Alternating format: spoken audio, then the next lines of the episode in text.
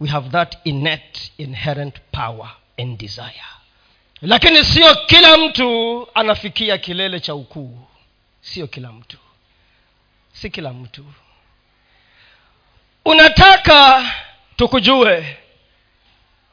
Lipa gharama ndio tukujue. Unataka uitwe na majina mazuri? Lipa gharama ndio uitwe na majina yanayostahili wewe kuitwa unataka uwe mchungaji mwenye nguvu za roho mtakatifu? Lipa gharama. Lipa gharama. Unataka uwe mwimbaji ambaye ukiimba roho wa bwana anashuka anatembea na anaponya watu na anakomboa watu. Lipa gharama. Unataka uwe mhuduma mwenye nguvu ambaye hata usiponena ukione ukiingia tu kwa kiwanja mapepo yanaanza kulia yanauliza mbone umekuja kabla ya wakati wetu? Maana yesu walimuuliza mapepo yalimtambua yesu. Na yakamuuliza jesus christ of nazareth why have you come before our time? Lipa nini? Yes. Ukimwona mtu nje atadhihirisha mahali alikotoka. Mahali alikotoka. Maana kwa mila na desturi za wakauma tutamjua pita mahali alipotoka. Mbuzi kwa mila na desturi za wachonyi. Nimesema lakini unisikie kwa makini. Kwa mila na desturi za wachonyi utamjua nani? Kasisi mwarome. Lakini sasa sisi ambao ni wa yesu kwa mila na desturi za mbinguni za yesu kristo utawajua hao? Kwa matunda yao utawatambua na utawajua ya kwamba hawa maana hata wanafunzi wa yesu walipoonekana wakizungumza kwa ujasiri na kwa uhodari wale mabwana wakaongea wenyewe bila kuambiwa na mtu. Akasema hawa they reckon that this must have been with jesus christ. Ni kama uweke manukato na uweke marashi tukikurumbana tu peke yake inatosha maana harufu yako nitabeba. Unaweza kuwa kwa matatu na upate mtu alijimwagia marashi na umeoa. Ukifika kwa nyumba unaulizwa kwani haya marashi haya siyo yako ya kawaida. Haya yako na yajua kwani leo umenunua yapi? Ama umekuwa wapi? Kumbe ni mtu mwingine kwa matatu. Alikuwa ameoga marashi kuna watu wanakuanga hivyo. Sasa tuwachane na tunaambiwa we are the fragrance of jesus christ. Sisi ni kama nini manukato ya yesu kristo. Watu waliokuwa watu wanaotembea na yesu watu wanaoishi ndani ya yesu watu wanaoishi yesu wananukia yesu. Amen? Lipa nini? Gharama mi naona kuna kitu mungu anazungumza. Nimesikia tangu asubuhi nilikuwa pale nikisikiza ibada nikajua mungu anaongea kitu. Nimesikia yule mtumishi wa mungu pale maua ni debora eh? nikasikia mungu anaongea kitu. Na mi naweka msumari ulipe nini? Gharama. Ulipe gharama. Ukuu ni nini? What is greatness? Ukuu ni nini? Ukubwa ni nini katika ulimwengu ulimwengu umeweka njia yake ya kudefine ama kueleza ukubwa. Katika ulimwengu ukubwa ni mali ukubwa ni vitu ukubwa ni wingi wa vitu ulivyo navyo na utajiri wa kidunia na sifa ambazo watu wanakuwekea. Hivyo ndio dunia inasema. Nyinyi ambao mnapenda mpira sana world cup ni lini? Football? World cup ni lini? 20 2020 of? Ah hata imefika imeiva. Ina inachezwa wapi? Ah, ah, we si misri. We, wewe msee wachana hiyo. Si hiyo hiyo wachia vijana.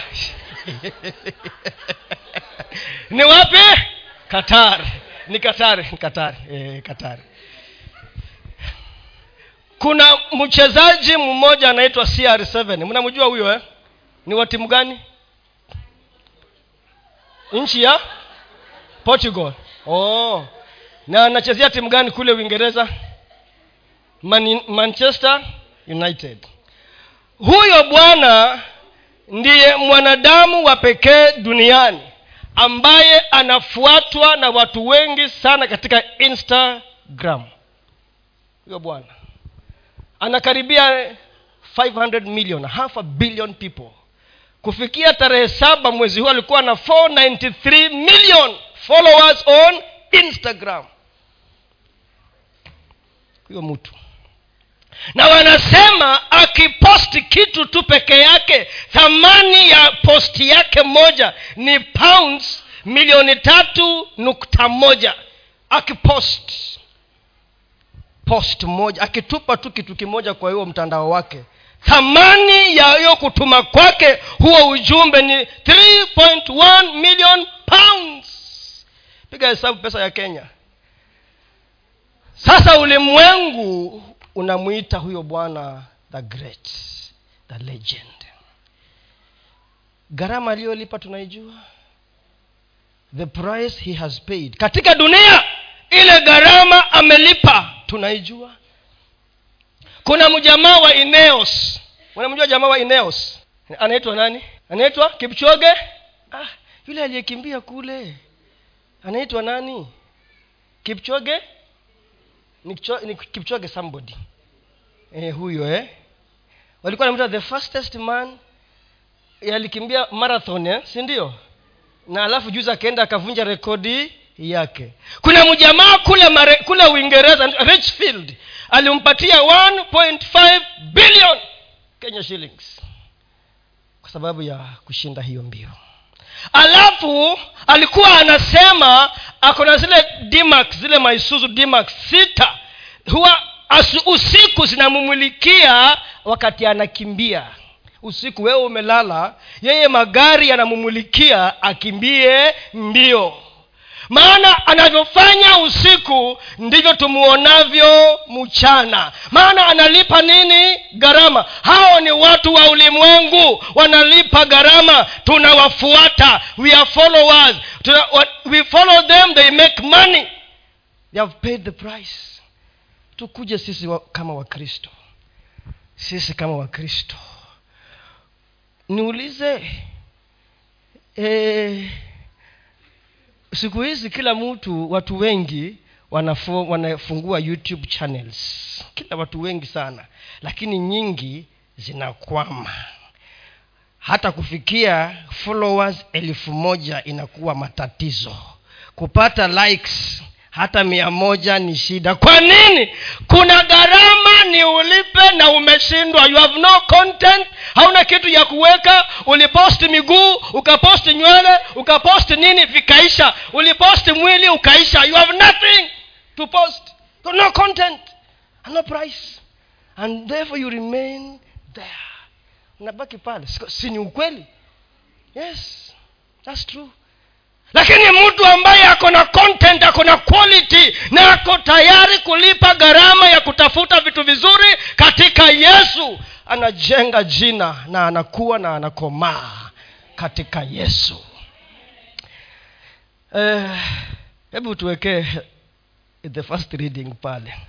Nzasema tu leo sina cha kusoma. Wakorintho wa kwanza sita ishirini.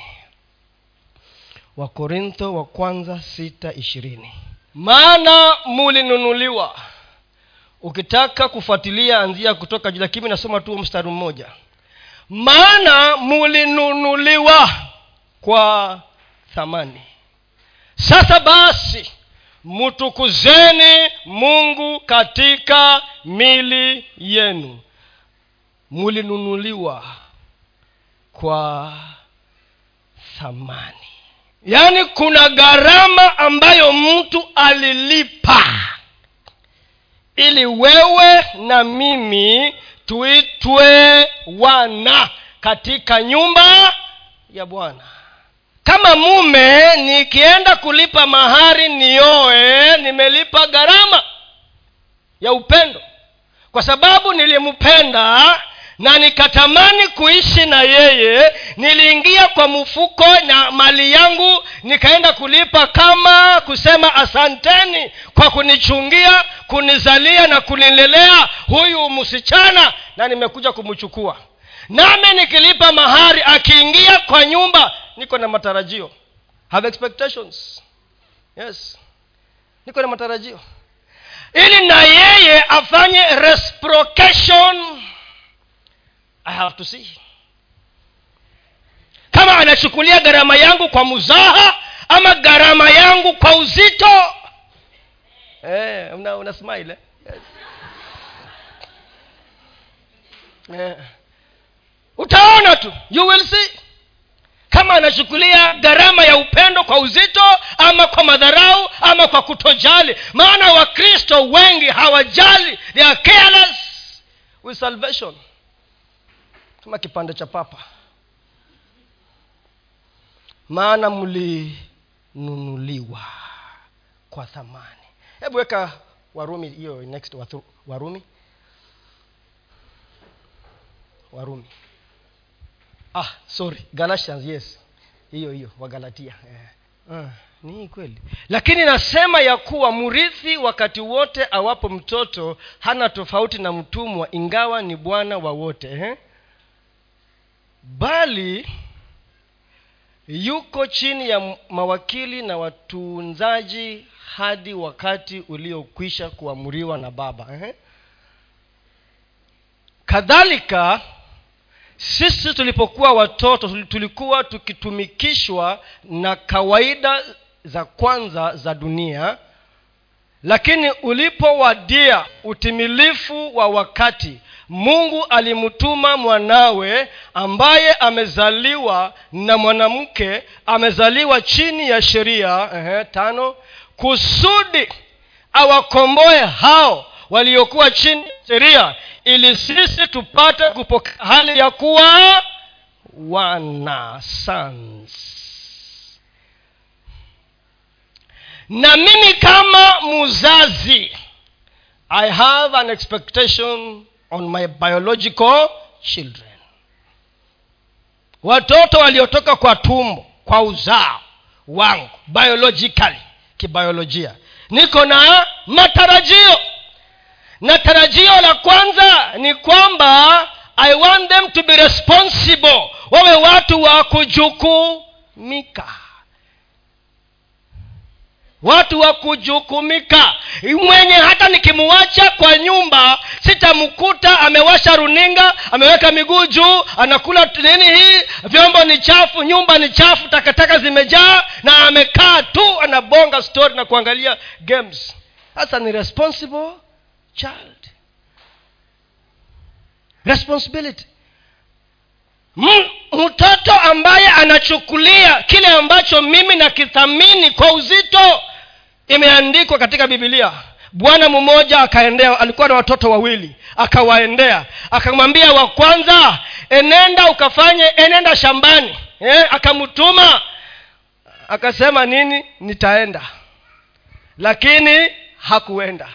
Akamwendea wa pili akamwambia enda. Akasema sitaenda lakini baadaye akagairi akaenda.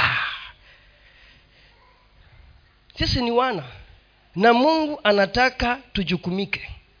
Being responsible. Jambo lingine katika malakai anauliza kama mimi ni baba yenu? If i am your father where is my honor honor ni nini ni nini? Heshima. Tulinunuliwa na mtu akalipa gharama kuna matarajio. Are we responsible? Are we ready to pay the price to be true sons of god? Where is my honor? Heshima yangu iko wapi? Hata sisi ambao e, tumeoa vita kama kuna kitu ambacho mume kama mimi nataka ni nini? Heshima. Heshima. Heshima. Respect. Respect. Respect. Hata kama wewe ni mtoto wangu na hauniheshimu hautakosa kuwa mtoto wangu lakini sitafurahia. I will not be happy. I won't smile at you i am not happy because hauniheshimu kwa mali yako vitu vyako na jinsi unavyonibeba na unavyojitokeleza mbele zangu. Heshima siioni and therefore sitafurahi. I will not be happy.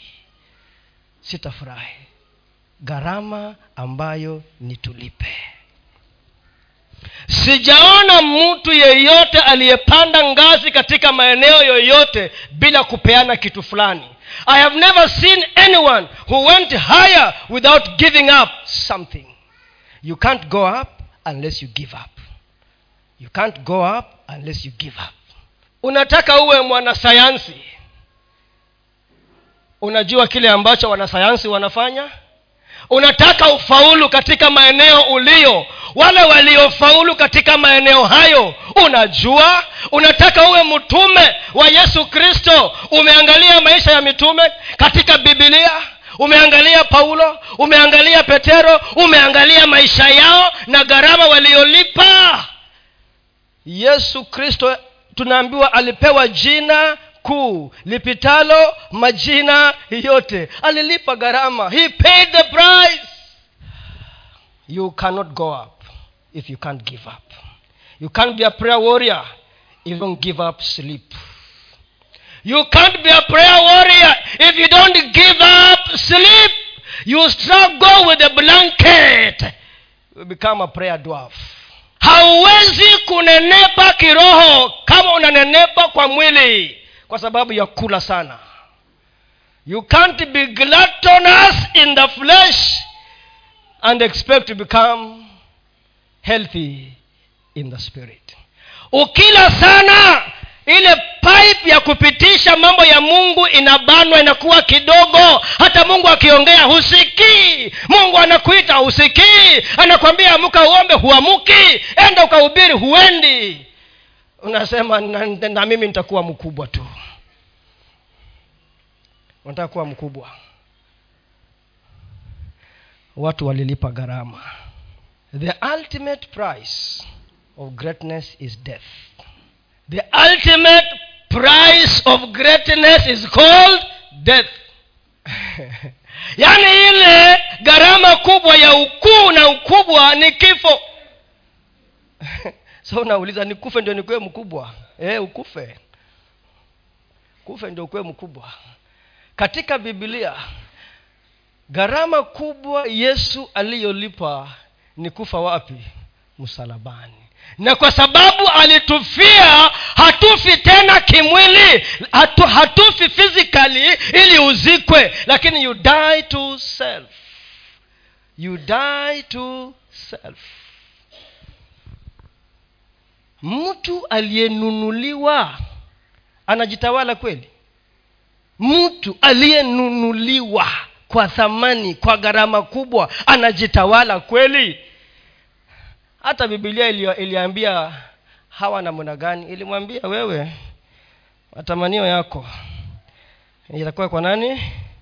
Kwa mume wako. Sivyo ndio inasema? Ama mi naongea maneno yangu? Kwa hivyo hata mke ajitawali mm. kama vile mke ni mwili wa kristo. Mm? Mm.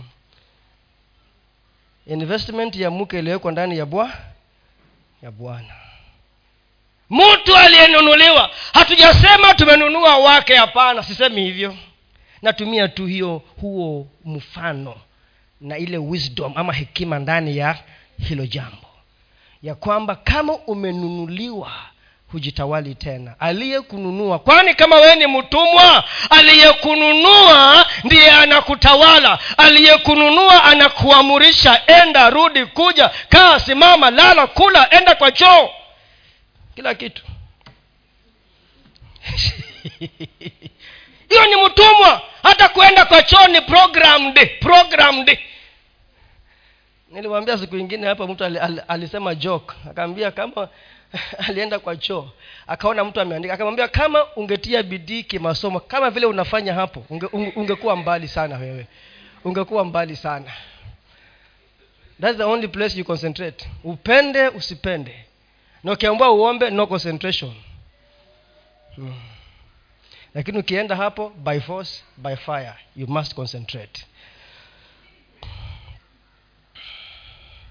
Aliyekununua anakutawala wacha nitaje mambo machache hapa.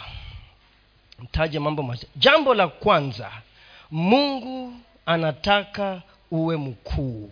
Anataka uwe mkubwa katika maeneo yote ya maisha yako. Anataka hivyo. Na tunamwona baba yetu wa imani ibrahimu. Wakati alipoitwa na mungu mwanzo kumi na mbili mstari wa kwanza mpaka wa nne especially huo mstari wa pili. Bwana akamwambia abrahamu toka wewe katika nchi yako na jamaa zako na nyumba ya baba yako uende mpaka nchi nitakayokuonyesha. Nami nitakufanya wewe kuwa taifa kubwa na kukubariki na kulikuza jina lako na uwe baraka. Nami nitawabariki wakubarikio naye akulanie nitamulaani na katika wewe jamaa zako zote za dunia watabarikiwa. Ine basi abrahamu akaenda kama bwana alivyomwamuru lutu akaenda pamoja naye. Naye abrahamu alikuwa mtu wa miaka sabini na mitano alipotoka harani. Vastu imesema nitakufanya uwe taifa kubwa na jina lako nitalifanya liwe kuu i will make you a great nation and i will make your name great. Hivyo ndiyo mungu aliambia abrahamu na sisi ni wana wa abrahamu kupitia kwa yesu kristo. Kilichoambiwa baba yetu ni chetu. Urithi wa baba yetu ni wetu. So as abraham was we are. As jesus was we are. As he is we are amen. So ukuu ni hatima yako katika maeneo ya maisha yako. That is your birthright. That is your birthright. Na mungu aliweka uwezo huo ndani yako ili uwe mkuu. Na anasema lakini alisema i will make you. Not that you will make no alisema i will make. Lakini sisi tumegeuza nasema i will make myself. Yeye alisema i will make you mimi ndiye nitakaye kufanya. Alipoita kina petero na wale wavuvi wengine aliwaambia i will make you fishers men. I will make you. I will. Nitakufanya. Na ndiposa tunang'ang'ana. Ukigeuza formula utang'ang'ana. Ukigeuza formula utang'ang'ana kile ambacho ungekifanya kwa urahisi utatoa machozi mengine ni ya damu utatoa ama hata pengine utakufa na usifikie kile ambacho unatafuta. Kile ambacho ungekipata kwa urahisi utang'ang'ana kwa sababu umegeuza formula. Mungu anataka tuwe watu wakuu tuwe watu wakuu. Lakini ni lazima tufuatilie ule mtiririko ambao yeye mwenyewe amesema. Hebu weka mathayo ishirini hapo. From 20 to 24 mathayo ishirini. Ndipo mama yao wana wa zebedayo akamwendea pamoja na wanawe akamsujudia na kumwomba kitu. Akamwambia wataka nini? Akamwambia agiza kwamba hawa wanangu wawili waketi mmoja mkono wa kulia na mmoja mkono wa kushoto katika ufalme wako. Yesu akajibu akasema hamjui mnaloliomba je mnaweza kunywea kikombe nitakachonywea mimi? Wakamwambia twaweza akawaambia hakika mutakinywea kikombe changu lakini kuketi mkono wangu wa kulia na mkono wangu wa kushoto sina amri. Kuwapa bali watapewa waliowekewa tayari na baba yangu. 24 na wale kumi waliposikia waliwakasirikia wale ndugu wawili. Hivyo ndivyo tulivyo mama alijua ya kwamba wakati wa yesu kuenda umekaribia. Sasa anafanya kampeni anasema yesu ukiingia kwa himaya yako ukuu wako na ufalume wako appoint huyu deputy president na huyu prime cabinet secretary.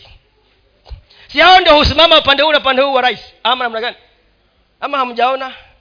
Kila wakati akiadres nchi wamesimama hapa na huu na ndio wakasema kukulia na kushoto. Ana campaign in advance. Akaambiwa ulichokiitisha unajua kweli. Do you know what you are asking for? In short anaulizwa gharama yake unaijua? Do you know the price? Na hivyo ndivyo tulivyo. Wengi wetu tunataka ukubwa bila gharama. Unataka nguvu za mungu bila gharama.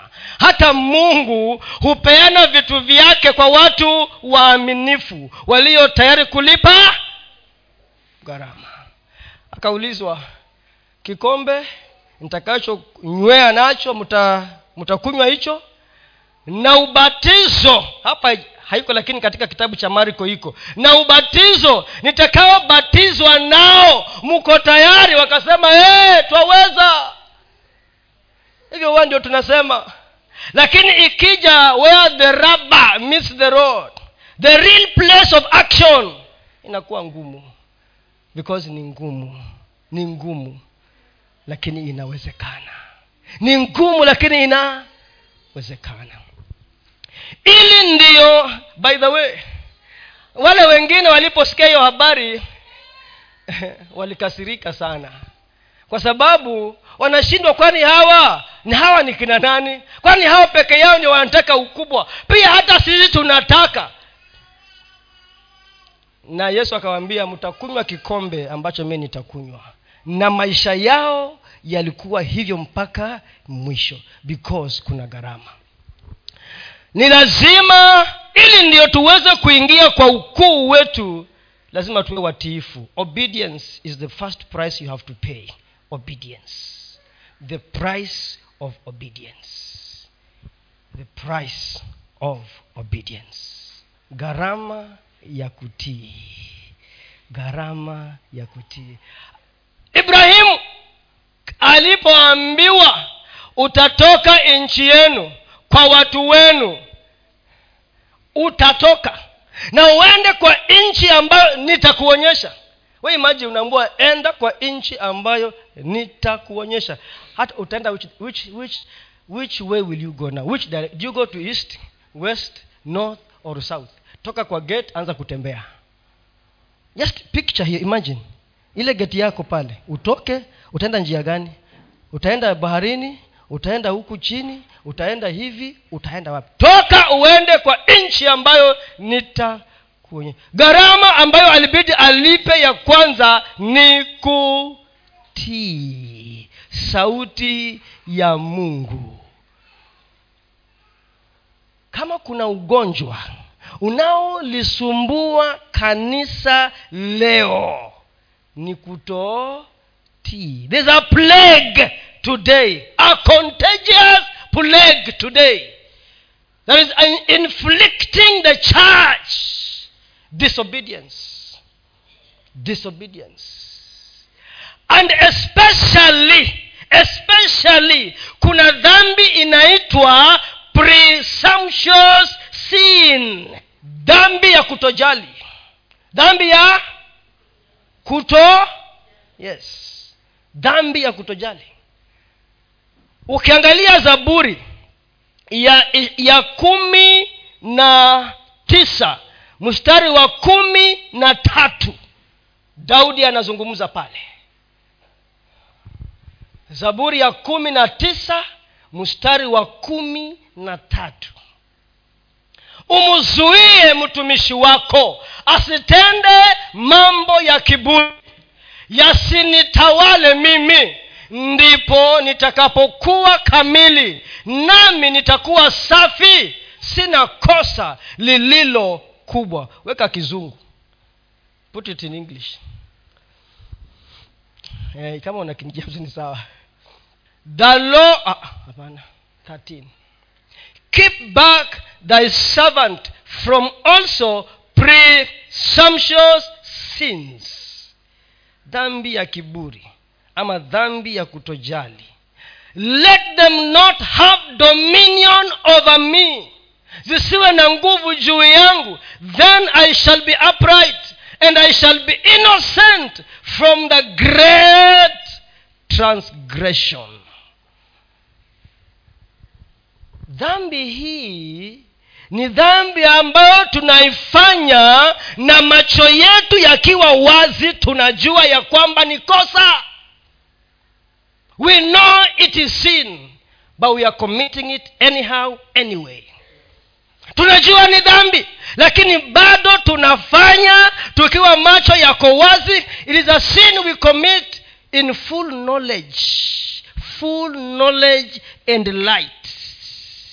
Katika nuru na ufahamu. Hawa ni watu wameokoka. These are born again christians unajua wizi ni mubaya na nidhamu lakini naiba tu hivyo. Nani hajui kuwa wizi ni mbaya hapa? Nani hajui ambayo hajui kuwa wizi ni dhambi? Nani hajui lakini si watu sijasema ni wewe hawako hii kanisa. Not in this church. Uh, not here. Nani hajui uongo ni dhambi? Hapa nani hajui kwa uongo ni dhambi. Na ukiongea uongo ni kama baba yako. Nani ajui? But we still lie. Katika sheria za wayahudi in the law the jewish law presumptuous sins hazikuwa na msamaha. They had no atonement. Kama umejua na umefanya ni kifo. Lakini sasa anda ile inaitwa neema wakati huu wa yesu kristo baada ya yesu kuja what happens? We are careless with god we are careless with the word and we are careless with the needs of other people. Hatujali kile ambacho mungu anajali. We are careless! Christians have become careless. Unaongea anyhow fwa unaingia kwa vikundi ambavyo vina, vya mizaha. Watu wasiokuwa serious wanakufanya uingie kwa dhambi rahisi. Unaingia tu. Add me in the group. Send me the link. Ufanye nini huko? Na hauhubiri. There's nothing you are doing. Huposti neno huposti wimbo. Uko tu kuangalia vitu na kucheka tu peke yako usiku. Mpaka saa saba ya usiku. Uko kwa whatsapp. Magrupu hayana maana. Careless careless people. Thats what we are. Most of us christians. Si watu wa nje mimi na wewe. Careless. Careless with god. Careless with the word of god. Neno la mungu limesema in black and white. But nasema um, god will understand. God will understand you want to be great? You want to be great? Obey. Hakuna argument. Abrahamu hakuagu struggle na mungu. Aliambiwa wachana na watu wa kwenu. Wewe umekataa kuwachana na wa maliza hapo pita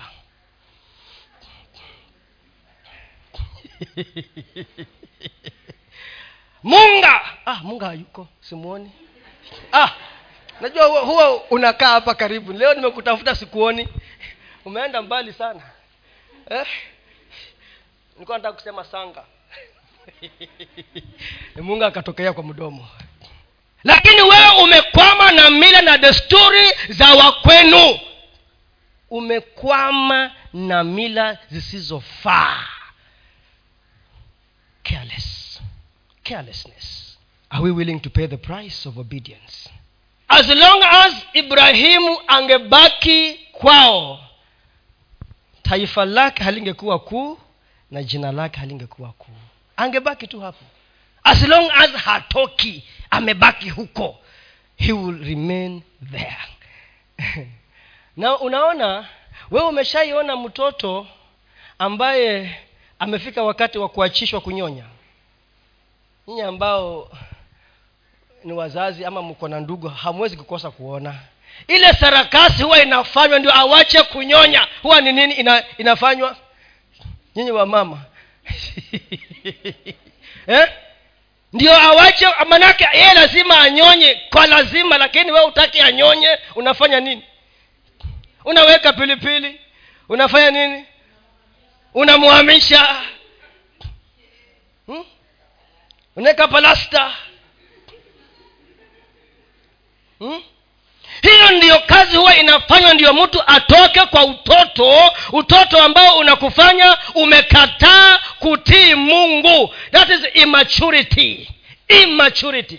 For you to move from being a boy or a girl to a man or woman mature obedience and transition. Ili ndio mungu akinena unasikia. You are sensitive uko na ule unyeti wa rohoni ya kwamba mungu amezungumuza. That god has spoken. You take the word of god so lightly so casually. So lightly. Kama wewe mama unafanya sarakasi zote hizo ndio mtoto awache kukunyonya. Je nawe na mungu? Ndio uache utoto uende kwa utu uzima wa kiroho. You must be wind sinatoka winning winning eh? you must sio winning wind. W-e-a-n-e-d wind. Kama ni lazima uweke palasta weka ndio uvuke. Kama niweke pilipili weka ndio uvuke. Do everything you can to transit to maturity and obey god. Without obedience my friends we will not go to the next level be pasipo kutii hatusongi. Hatutasonga mbele. Hatusongi? Hatusongi. Hatusongi. You want to become a blessing? Obey. Unataka uwe baraka? Maana ibrahimu aliambiwa na utakuwa baraka. Yaani wewe ukionekana ni baraka. Si lazima ujieleze hapana. Baraka inaonekana ndani yako. You are the blessing. You are the blessing lakini ilianzia na wapi? Obedience. Jambo la pili. Jambo la pili. Na hiyo disobedience is a major issue. Hata katika timotheo wa pili ile listi imetajwa ya vitu vitafanyika katika wakati huu wa mwisho. Mojawapo ni disobedience. Children are disobedient. Wives are disobedient. Husbands are disobedient. Kila mtu disobedient pastors disobedient. Washirika disobedient. Stubborn stubborn stiff necked yaani mtu hayeyuki habanduki hasikii. Ameambiwa na kasisi anasema ah, kasisi hiyo ni kasisi wako. Hiyo ni wako huo. Yes stubborn characters. Na bado anataka kuwa mkuu mkubwa wa nani? Who where which kingdom? And the owner anasema obey sitaki stori nyingi. Usiombee obedience just obey. Just obey. Yes just obey. Hiyo tu peke yake. Just obey. Will it be easy? No. Kwani yeye abrahamu kuwacha watu wakwao ilikuwa rahisi? Haikuwa rahisi. Lakini alibidi awawache bado ili aende kule mungu anataka kumpeleka. Jambo la pili. Jambo la pili. Consecration. You must consecrate yourself what is consecration? Kwa kiswahili? Eh? ah, waswahili amuko hapa. Consecration. Ben. Kuweka wakfu kujitakasa ama kujitenga. Being set apart. Being set apart. Consecrate yourself. Unajua wapendwa kila mtu ako na mwito wake tofauti. Everybody has a different call upon their lives. And the demands of your call are not the same demands on me. Your demands are different. Unaona unaona mtu anafanya mzaha mzaha tu na mambo ya mungu. Unamwona anafanya tu mzaha mzaha na mambo ya mungu. Na mungu kwa neema yake bado anamwezesha alafu unasema oh, ah, basi kama fulani alikuwa na mzaha na mungu bado akamwezesha hata mimi sini sawa tu. Who told you that the demand on him is the same demand on you? Hujawahi sikia mtu ile mara ya kwanza ile mara ya kwanza umetoka nje urudi tena? Hamjaisikia hiyo? Ile mara ya kwanza tu umesema wacha nionje whatever it is unaonja urudi. Na mwingine alionja akaonja akaonja bado akarudi. The demand is different. Isaya akatabiri akasema bikira atashika mimba na atamzaa mtoto na atamuita imanueli. Niulize kuna mahali mary ameandikwa pale? Kuna mahali mariamu aliandikwa katika huo, huo unabii hakuna. Ilisema na biki yes. The qualification was a virgin. Any virgin in israel will have met the first qualification. Any virgin in israel. Leo hii kama kuna kitu kina trend kwa vijana si wa hapa wanasema there is no need for virginity.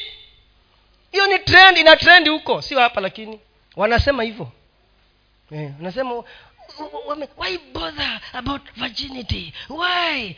Hata ndio hata kuna mabikira kumi wametajwa katika bibilia bado. A virgin shall bear. So anyone who consecrated yeyote aliyejitenga na kujiweka tofauti na kujilinda na kujitunza alikuwa amequalify step one step one kuingia katika mpango wa mungu. Imagine usiku ule ambao hiyo ilikuwa ni isaya ngapi? Isaya saba kumi na nne. Isaya saba kumi na nne. We fikiria usiku ule malaika ametumwa aje kwa mariamu. Alafu kabla afike bado ako hewani mariamu aende kwa yusufu. Si walikuwa wamesha nini? Inaitwa nini? Walikuwa wame ni, wame, ni wachumba eh? Eh. aende kwa yusufu aende kumpikia nini kumpikia kumpikia nini eh, nini chapati mm. chapati karanga tunaambia vijana usiwahi kanyaga nyumba ya kijana na wewe hata kama umechumbiana peke yako kwa giza usiende wanasema it's old school pastor it's old school old school eh? Old school why not? I am strong. Strong where? Flesh haina strong. Yes that's a fact. Old school ndio lakini a fact. Yes. Naambia kijana usiende huko peke yako. Kama nimekutana mahali peupe nasema ah, mimi niko na nguvu niko na mazigwembe ya kusimama. Eh? hizi. Nasimama kiroho. Mimi niko sawa unaenda huko jambo moja alafu nayo ni, unaenda huko kunanyesha. Huku nyeshe sema sijali. Talala tu hapa. Sijali. One thing leads to the other. Imagine mariamu angeenda huko apike karanga karanga ipite kiasi alafu yusufu naye mwili upande mambo yafanyike. Angel angegeuza barabara. Yes because mary will have been disqualified because the demand for that job and that purpose was so great. So great. Consecration. Do you know the demand on your life?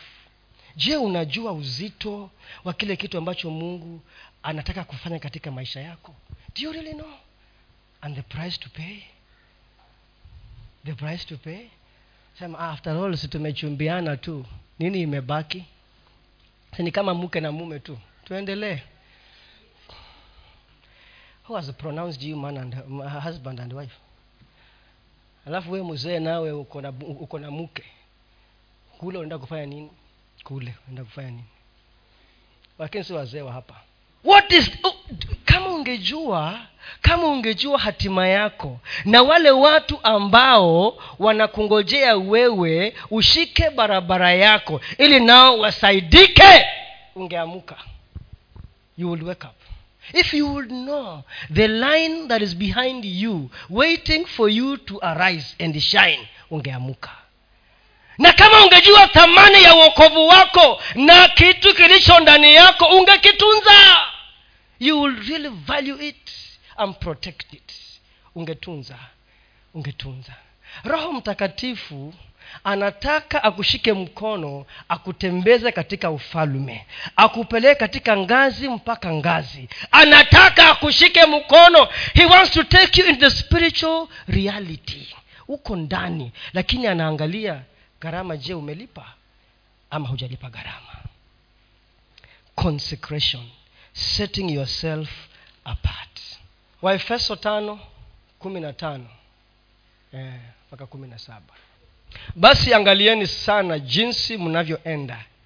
Si kama watu wasio na hekima bali kama watu wenye hekima. Mkiukomboa wakati kwa maana nyakati hizi ni za uovu. Kwa sababu hiyo msiwe wajinga bali mfahamu ni nini yaliyo mapenzi ya bwana mfahamu ni nini yaliyo mapenzi ya bwana. Vile unaishi ina, ita ita determine ama itafanya nini? Itategemea jinsi ambavyo umetambua kitu ambacho mungu anataka maishani mwako. Kama umeupata ufahamu wa kile kitu ambacho mungu anatamani ndani ya maisha yako utaishi kama mtu mwenye ufahamu. Kwa sababu unajua mapenzi ya bwana katika maisha yako. Kizungu inasema you should walk circumspectly.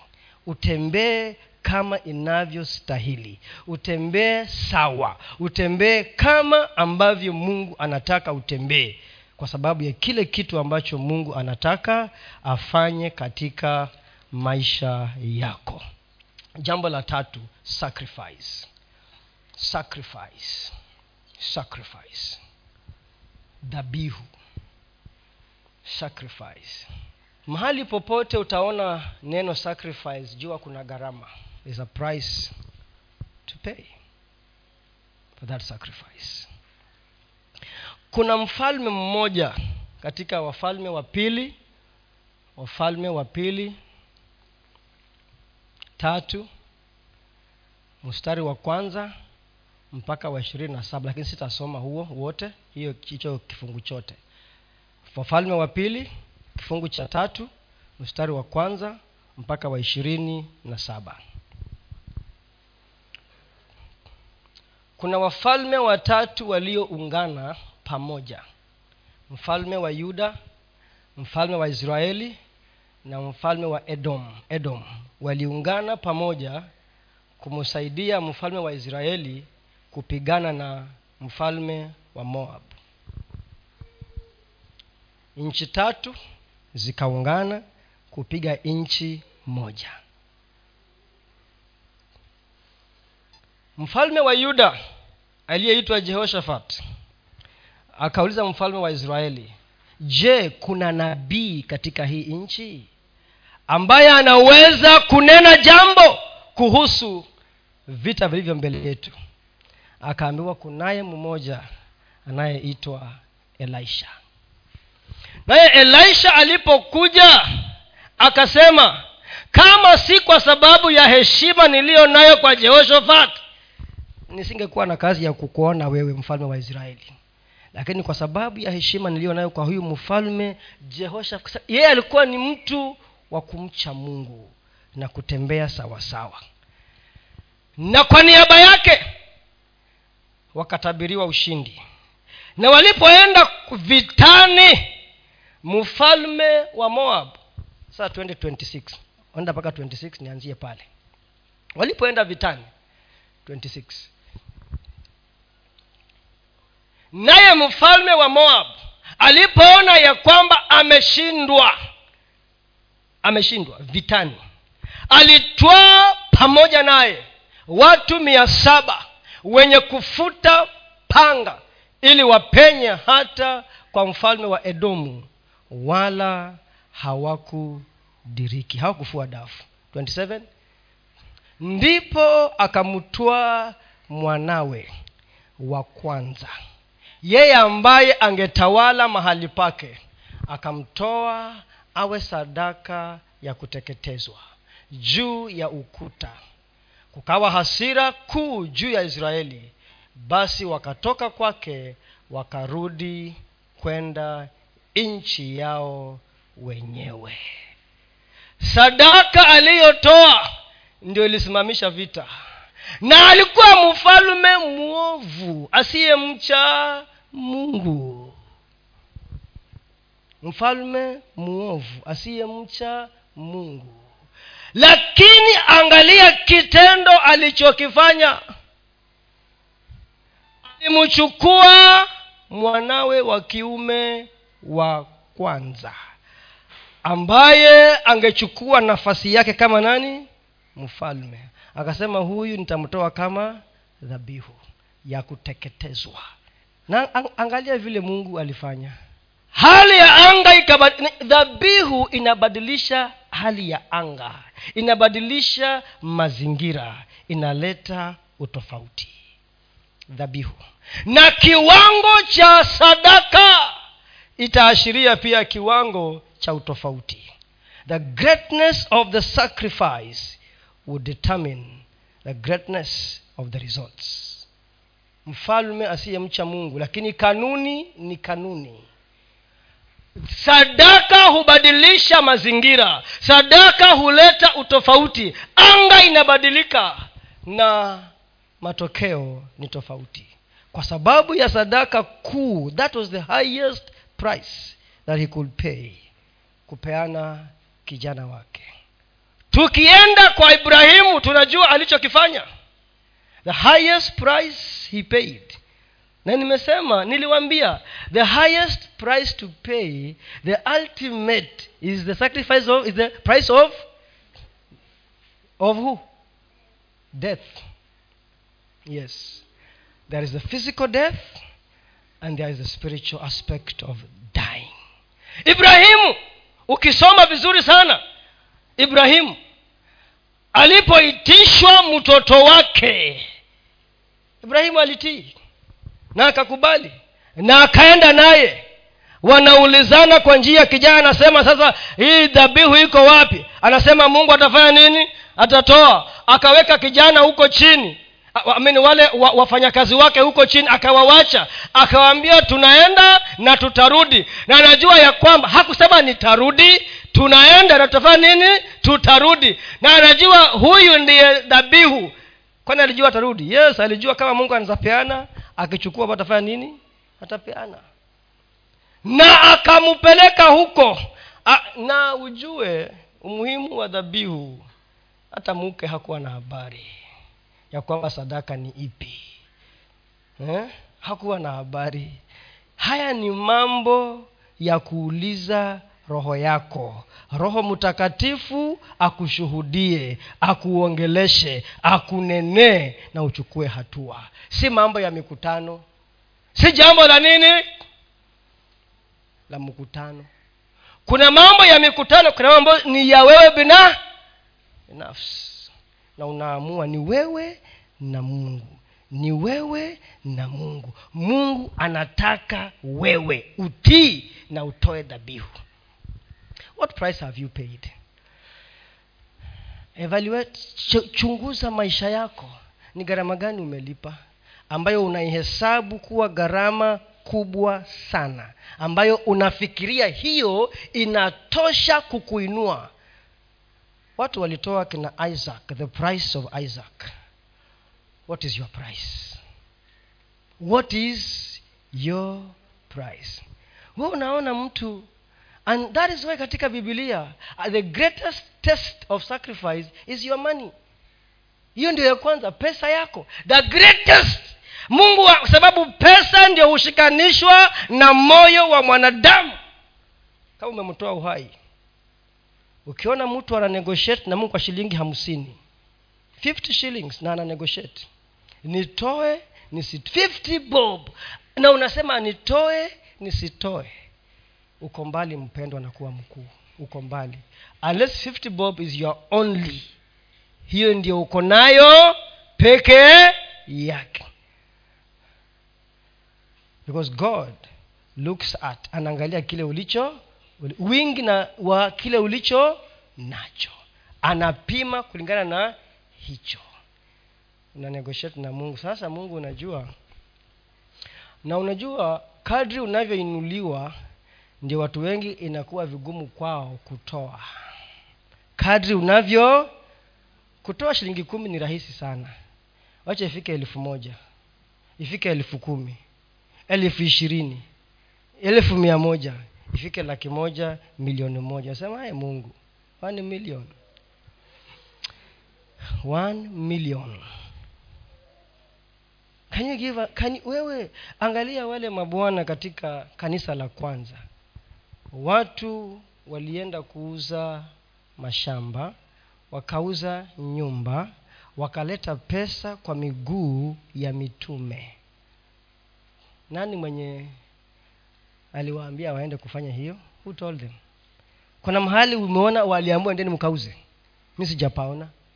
Lakini wenyewe lakini bwana mmoja aliyekuwa anataka naye aonekane kwamba hajawachwa nyuma ananias na safira. Mnamjua? Yeye alikuwa anasema oh so the anything now is selling houses and shambas eh? na kupeana pesa. Hata nasi tukauze yetu. Ili ndio tusiwachwe. Wakasahau mungu anaangalia moyo. Moyo. Wakasema wacha tuweke nusu. Hii tutakununua shamba nyingine na hii nusu. Tutajenga ile plot tuweke nusu tupeleke hii nusu huko wanakuja hapo. Na mungu alihakikisha anakuja mmoja mumo. E, mmoja ili ndio kila mtu aulize moyo wake. Ali... akaulizwa eh, eti ni hii tu ndio tumeuza mtumishi wa mungu. Na ndio hii tumeleta. Akaulizwa hii ndio mumeuzia tu peke yake? Hey, ndio hii tu. Kaambiwa hujadanganya huja, huja pita umemudanganya roho wa mungu na akaanguka na akaokotwa akaenda kuzikwa. Baada ya muda alipewa muda bibili ndio naye akikuja pengine atachange mind because it is personal.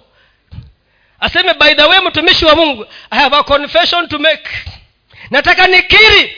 Tulikuwa tumepanga lakini mimi nimetoka kwa hiyo njama. Nimekuja clean. Nastaki nimekuja clean. Naye because alikuwa dull in the spirit insensitive. Anakuja na maringo yote. Kambwe haya safira ndio hii eh, ndio hiyo peke yake mtumishi wa mungu. Is the only one mtumishi wa mungu. Ambao hata miguu ya wale wameenda kuzika eh, ndio bado iko hapo. Wako pale nje they will carry you also and bury you. We don't give because we want to be uniform hatutoi kwa sababu tunashindana. Kwa sababu ndiyo kila mtu anafanya. Hapana. Is a sacrifice we are making. An investment in god. Because we want to go higher.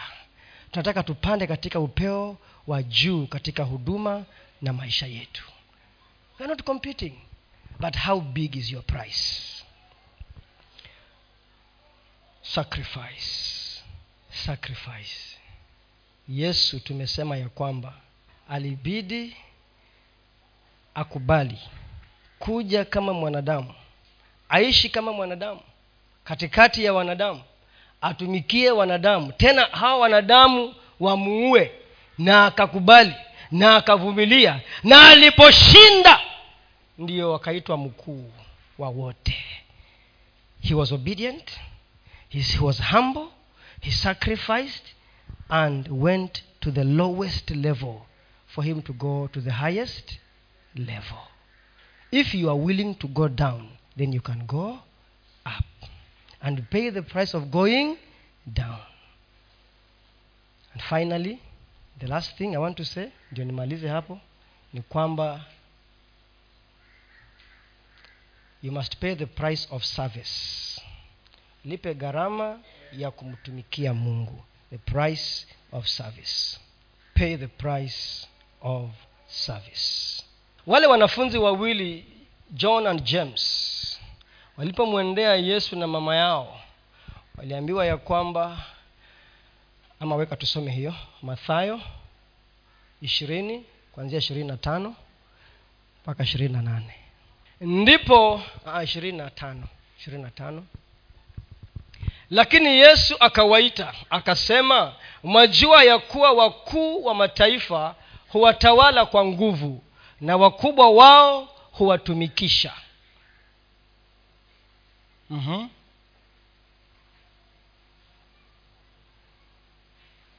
ama imeisha hapo lakini haitakuwa hivyo kwenu bali mtu yeyote anayetaka kuwa mkubwa kwenu na awe mtumishi wenu.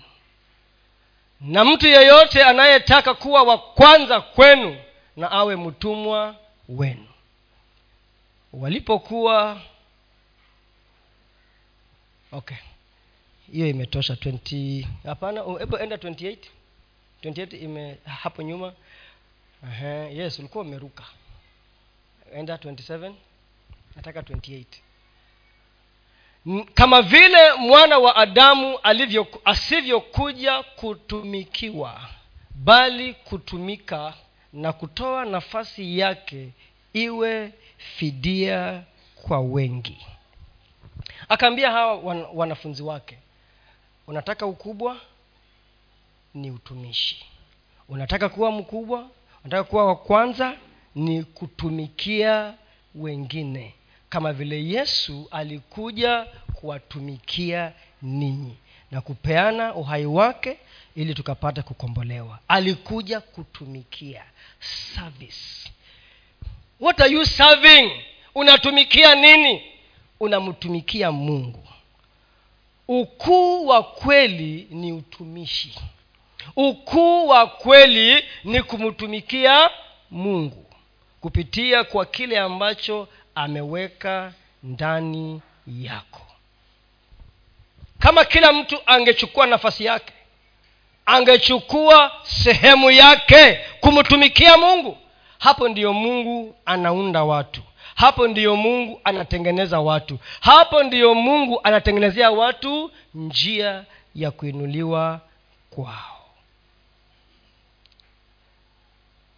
Watu wengi sana wanabaki tu wakitamani lakini wamekataa kuingia katika hali ya kutumikia mungu.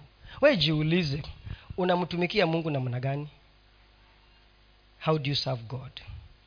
Unamtumikia mungu namna gani? Unaleta utofauti gani katika maisha ya watu wengine?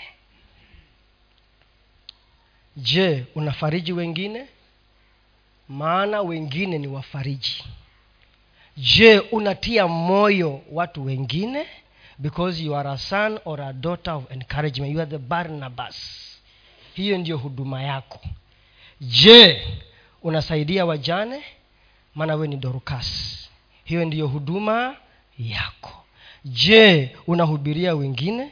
Maana we ni mwanamke msamaria. Je ni wale wanawake waliomhudumia yesu kwa mali zao kina nani? Kama kina nani wale? Kina mariamu magdalena na wale wengine.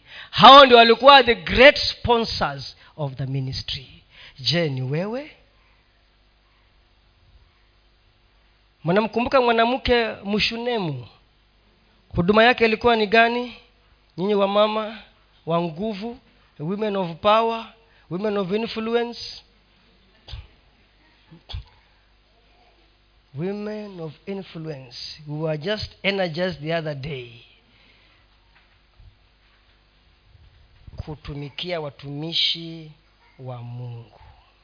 Kiasi cha kwamba mwanamke yule akashawishi mume wake wamjengee mtumishi chumba huko juu wamwekee kitanda waweke meza waweke taa waweke kita, waweke nini ingine e, jogoo jokofu. Ah, nime, nimesikia jogoo na kila wakati mtumishi akija anafanya nini? Anakula end upstairs kulala. Hiyo ilikuwa ndiyo huduma yake. Na alikuwa mtajiri. Inasema there was a, a notable woman mtu wa kutajika na hiyo ndiyo alitumia kwa utumishi wake. What is your area of service?